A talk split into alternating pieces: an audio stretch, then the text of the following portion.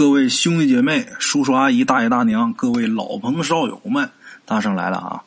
今天说咱们这新专辑里的第二期故事。前两天那第一期故事啊，我也没怎么准备，就那么就录出来就发出去了。没想到啊，这效果还挺好的。哎，现在这就一期故事啊，这个评论量就两百多条，这个在喜马拉雅里边很难得。而且咱这个也没怎么宣传啊，就在《大圣鬼话》里边随便说了一嘴。包括喜马拉雅跟我对接这个签约的呃工作人员啊，都很惊讶，就说你的这些听众啊，真的很给力啊。我心想，那你看看，你不得看看是谁的听众吗？咱又不是那个花钱去买播放量、买什么评论量的主播，咱靠的是大伙捧，靠的是大伙认可。哎，这是咱的能耐。现在在喜马拉雅里边，咱不是说说鬼故事数一数二的啊，但是咱说的也不差。另外一个呢，我这人呢有这个劲头，但凡做一件事啊，我就一定要给他做好，除非这件事我不做。只要大家伙喜欢我说这东西，大伙认可我，我再努努力，我想早晚有一天啊，数一数二那地方得有咱的一席之地，这个我很有信心。谢谢大伙儿这么支持啊！这个新专辑呢需要热度，大伙啊。多多参与一下评论区的留言，或者是专辑的评价啊，就那五星好评给点一点。哈 哈好了啊，闲话少说，还得是给大伙说故事。怎么去圈拢人家帮你点赞呢？帮你点五星好评啊？这没用。其实我觉得啊，没有必要，适当的提一嘴就行了。因为有些人啊，就听听就忘了，哎，适当的提个醒就可以了。主要还得把故事说好，这是根儿。人家认可你的是你的这个玩意儿，而不是说你去央个大伙儿如何如何啊！给大伙儿好好的说故事，闲暇之余多给自己长能耐，这是我要做的。哎，今天咱们要说的这第一个故事啊，给他起了个名儿，叫压岁钱。但是这个压岁钱呢？不是逢年过节家大人给孩子发的那个压岁钱，这个压岁钱，确切的说应该叫压岁纸钱。哎，这故事呢是从哪一位老人口中听来的？他家里边啊还藏着一本九十年代出版的县志，里边也记录了这个故事。不过这个县志里边记载的，他特别简略，远远没有这位老人他说的那么详尽。哎。这个故事呢，就发生在这位老人当年居住的那个村子。这个村子呢，叫陶集村。陶就是陶喆的那个陶，哎，陶姓，陶集就姓陶的，聚集在这个地方，陶集村。这个故事在陶集村当年，家家户户都知道，小孩都知道。这位老人说：“哈，他小的时候，每逢过春节的时候。”除了家家户户老人要给孩子发压岁钱之外，如果说这户人家有老人去世了，而且没出三年，在三年之内有老人去世了，这户人家得在扫墓祭祖结束之后，特意留下一串纸钱挂在自家的门口的屋檐下边，这串钱就叫压岁纸钱。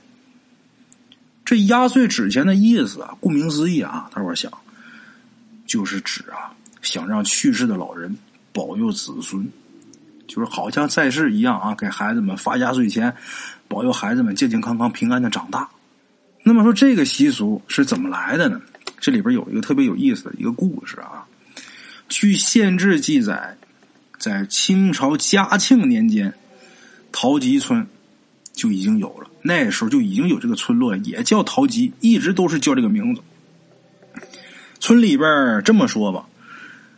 比方说有十户人家，得有七八户都姓陶，哎，这一个村子里边五十户，就得占百分之七八十都姓这个姓，剩下的呢大多都是嫁娶过来的旁姓分支。村民呢有点排外啊，就包括现在好多农村啊，好多这一个村子里边大多都是这一个姓氏的村子，也都比较排外。那时候更是有点排外。对这些个外姓人呢，总是怎么说呢？也不能说完全排斥啊，但是也是不冷不热的。在村里边这些外姓人也没什么地位，大多都是普通的种地的农户，或者说是瓦匠啊、木匠之类的啊。你像地主啊、什么乡绅啊，跟他们压根没关系。平日里呢，他们对村子里的事物呢，也都不管，因为也插不上什么话。那时候有这么一户姓刘的人家，是从打外地逃荒来投奔亲戚的，后来呢，在这地方落地生根，就住在陶集了。他不姓陶，姓刘，外姓人。因为祖传手艺啊，是篾匠，他们家祖传做篾匠的。篾匠是干嘛的呢？就是冰筐。哎，村里人呢都管他叫刘筐。这刘筐，他来陶集的时候多大呢？十三四岁，半大小子。后来呢，就这么长大了。长大之后，家里也没什么钱，也没有地，他就靠着边框的手艺为生。等到了适婚年龄呢，村里这些姓陶的人家都不愿意把女儿嫁给他。最后呢，这刘宽啊娶了一个李姓的农户家的姑娘，这也算是门当户对了啊。结婚没两年，俩人生个大胖小子，给这孩子取个名叫刘山。哎，刘匡来的时候呢，就是自己来的，他没爹没妈，他媳妇儿呢就一个老父亲，平日里啊连着孩子，一家四口啊。在一起住，呃，到刘山三岁那年，就刘匡的儿子三岁那年啊，刘山的外公，刘匡的老丈人一病不起，很快这人就去世了。这坟呢，就在村南头一片荒地上埋着，就埋那儿。因为他们是外姓人，没有祖坟呐，就只能在荒地上弄个坟头。那好地方都被占了呀。那人都有地主子，你把坟埋到人家去，人也不让啊，就只能埋到这个荒地里边去。平日里逢年过节的时候，刘宽啊有孝心，因为他没爹没娘，这老丈人啊对他跟自己亲儿子一样，他也拿他老丈人当亲爹一样。老丈人去世，逢年过节的刘宽呢，总是不忘了带着媳妇儿子去祭拜，给烧点黄纸之类的。就这么的啊，转眼间又过了三年。按照陶吉的习俗啊，除夕夜之前呢，是要给先人扫墓的。哎，等到刘山六岁那年呢，大年三十的晚上，这一家三口啊，早早的就去老人家坟前给扫墓，给烧点纸，让刘山呢给外公磕了头。等都祭拜完后啊，烧烧香，给坟地打扫打扫，都弄好之后，这一家人呢才回家吃了顿团圆饭。哎，年夜饭。可是万没想到，第二天一大早，大年初一呀，刘匡开大门的时候，这脸色一下就不好看了。怎么的呢？他就看见他们家这屋檐底下正挂着一串暗黄色的纸钱，就跟昨天他给他老丈人烧的那一模一样。大过年呐，大初一。开门看见纸钱，哎呀，得多晦气！怎么的都是个触霉的兆头。刘芳他媳妇儿听见动静出来看，一看这纸钱，这手脚也慌。这两口子首先想到的就是，肯定是得罪哪位街坊四邻了，这是被人给动了手脚了呀。大年初一一开门，看见自己家这门上挂了一串纸钱，那心里得多凹头啊！啊，这会儿刘宽杀人的心都有。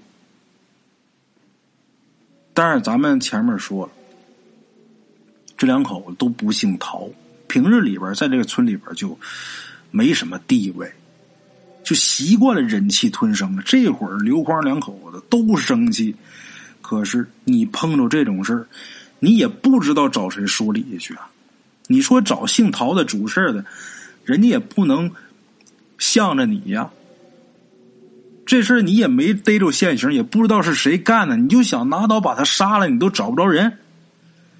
没办法，只能继续忍气吞声。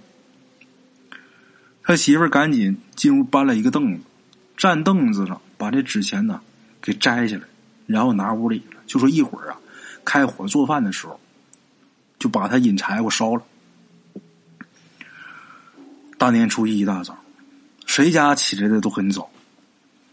起得早的村民呢，就有看见他们家这屋檐底下挂着纸钱的，就拿这事儿当笑话，一传十，十传百，很快整个村啊都知道这事儿了。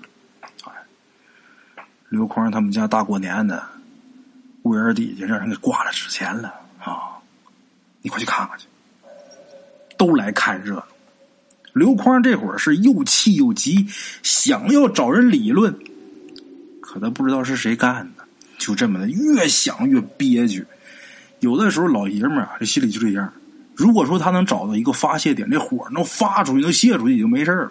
但是憋着，你找不着出气口，横不能拿自己媳妇孩子撒气，你也不能说随便拽一个人你就说他干的，没办法，搁心里边憋着，这一口气出不来，堵嗓子眼里边，当场昏倒，给气昏家门口。他这一倒啊，村里人也慌了。怎么的呢？虽然这刘匡他是个外星人，但是这小子他打十三四岁就到这个村里了，好多都是小时候一起玩大的人。一看呢，这事儿大了，这人气昏倒了呀！这大过年的，村里也没个大夫，赶紧先救人吧。那会儿村里边啊，就一个跳大神的老婆子。平日里呢，这老太太呀，也能给煎煎草药什么的，顺带着啊，也给村民看看小病。到这时候没办法了，找不着大夫，就这位啊，平时还算是能治点病，把这神婆子啊给请来了，给刘匡看病。结果老太太走道走的也慢，腿脚啊也不便利。到这之后，发现刘匡已经被人给搬到床上了。而且脸色惨白，浑身冰凉，伸手这么一探，发现这会儿已经没有呼吸了。刘匡就这么活生生的被气死过去了。大年初一呀，大年初一早上死人了，还这么不明不白的被活活气死的。所有村民这心里边都有些许的不安。哎，这时候有几个老人见多识广。就央求着神婆啊，问神婆还有没有办法能把这刘匡啊给救回来，救他一命。这会儿这神婆呢又伸手摸了摸刘匡这个天灵盖，发现啊这天灵盖还有一丝的余温，也就是说三魂七魄还没散全。这会儿应该是假死，尚有一息余地。就这样，这神婆啊当场把这家当就都摆开了。八仙桌也给抬过来了，这桌子上面铜八卦呀，你是艾草啊、火盆啊、新小米啊、铜铃那儿啊啊，全都摆上。在刘框旁边啊，左边摆了一个奥特曼，右边一个小猪佩奇，这阵就布上了，就准备给刘框叫魂。就见这神婆披头散发的围着刘框这床走了两圈，然后点了两张纸，之后啊。猛地抓了一把小米，撒在这纸符上，然后大喊一声，嘴里念念有词，就跟疯了似的，浑身上下不停的抖了。也不知道过了多长时间，猛地把头这一扬，就发出了一个男人的声音。这声音呢，有点像哭似的。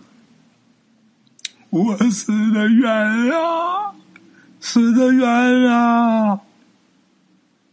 刘山母子俩这一听，这分明就是刘匡的声音啊！心知道这神婆啊已经逮着刘匡这魂了，赶紧就喊刘匡的名字，想把这魂给叫回来。这会儿这神婆这声音啊越来越低，越来越低，突然间就换成了一个很尖利的男人的声音，哎，嘴里边大喊大叫，喊什么呀？那意思是说呀，刘匡的阳寿已尽。何方妖孽这么大胆，竟敢阻拦黑白无常勾魂这话一出来，周围的村民个个脸色尽是，全都慌了。这个神婆啊，平时素来在村里边啊，都是干这个工作的，而且一直都很灵验，经常替村民，你是问卜啊，你是请神呐，或者说祭拜先祖的时候，他也得出马。大伙儿经常看他做法事什么的，可是所有人都是头一回碰见请上了黑白无常这种情况。哎，大伙都慌了。黑白无常那可是勾魂索命的鬼差呀，大伙都害怕。哎，这神婆说完这句话之后，这个喉咙里啊就开始发出一些含糊不清的声音，好像是在苦苦哀求着什么。片刻之后呢，这个神婆就开始磕头，说是磕头，不如说拿脑袋撞地，咚咚咚直响啊！那咱说拿肉脑袋往那个石头地面上磕，那好得了。磕头磕的整个额头啊全是血，脸上呢这表情也很痛苦，整个人跪地上，这手脚乱抓，就跟溺水了似的啊！这一幕大伙都慌，正慌乱间，忽然间有眼尖的人看见神婆一边瑟瑟求饶，一边用手啊蘸了鲜血在地上歪歪扭扭的写了一个“赏”字，赏钱的“赏”。这时候身上有铜钱的，连忙就抓了一把铜钱，壮起胆子凑到神婆身边，把这铜钱就塞他手里边没想到这神婆啊！拿到这个铜钱之后，把手这么一挥，这几个铜钱噼里啪啦就砸出去了，那力气大的吓人。周围的这些看热闹的都害怕，都往屋外躲。就剩下刘山母子俩，这娘俩在一起抱着，蜷缩在角落里边，没出屋。为什么？因为刘匡这会儿生死未卜啊，这娘俩不愿意出去，哎，也不舍得出去。就眼瞅着这神婆连着磕了得有几十个头，鲜血淋漓，这脑门上这肉都磕烂了，手脚也都软了，也没力气了。这会儿在屋外的有好多老人呐，都已经颤颤巍巍的跪地上了，朝屋里边磕头，从屋里边连连磕头，生怕得罪了鬼差，再连累了孙子。哎，就在这么关键的时刻。六岁的刘山突然间是福至心灵，也不知道这孩子哪儿来的胆子，打他娘这怀里边窜出去，跑到他们家那柜子边上，拿起来早上在屋檐底下摘下来的那串纸钱，就塞到这神婆手里边了。这神婆啊，就好像抓住了最后一根救命稻草似的。连忙死死的抓住纸钱把这纸钱放到蜡烛上，这一烧，哎，这纸钱就着了。这纸钱着的也古怪，冒那火苗啊，是青色，哎，丝丝缕缕青色的火苗，丝丝缕缕青色的火苗，就在这神婆手里边烧的一干二净，化作片片灰烬。欲知后事如何，大家可以在喜马拉雅里边搜索“鬼话书场”，点击订阅这张专辑，收听完整版。